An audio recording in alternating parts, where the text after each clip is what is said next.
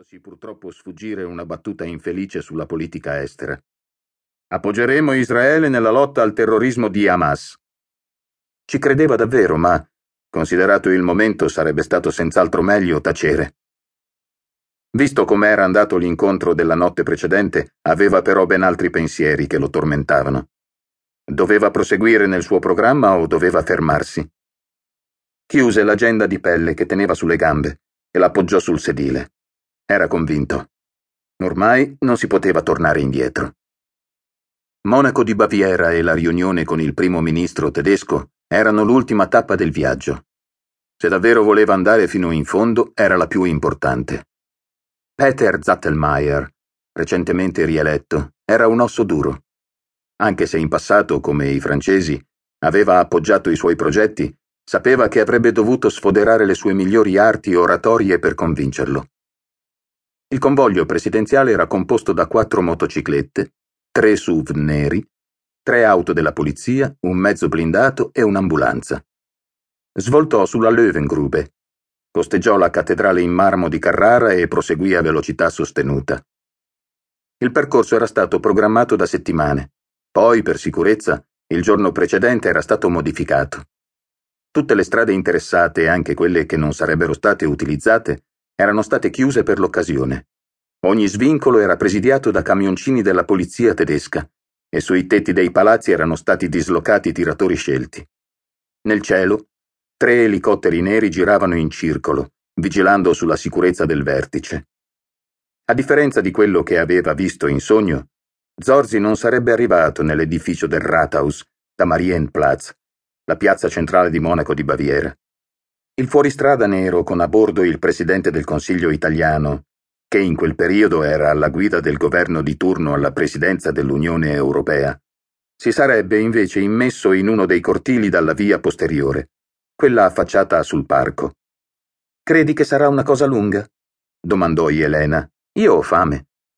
Il primo ministro tedesco è molto formale, chiarì Zorzi, mentre aggiustava il nodo della cravatta. Molto più di me. Presidente, una voce interruppe Zorzi.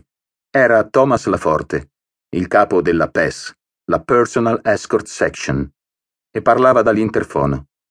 Tra due minuti saremo a destinazione. Il presidente Zattelmeier l'attenderà nel cortile d'onore.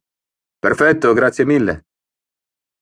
Dal vetro oscurato del SUV comparvero le siepi e gli alberi del giardino pubblico alle spalle del municipio. Le auto lo superarono e proseguirono fino a un imponente portone. Era bardato con stendardi dorati e grandi bandiere dell'Unione Europea. Sui lati della strada erano state sistemate numerose transenne, dietro le quali sostavano numerosi curiosi. Il convoglio varcò il cancello senza rallentare e si fermò proprio in uno dei sei cortili del palazzo del municipio. Zorzi cercò di sporgersi da dietro il vetro, ma da quella posizione riusciva a scorgere solo una fila di finestre disposte su due piani. Sapeva che oltre la complessa architettura del palazzo c'era la splendida piazza centrale di Monaco, dominata dalla torre neogotica e dal carillon che aveva visto in sogno. Ma da lì poteva solo immaginarli.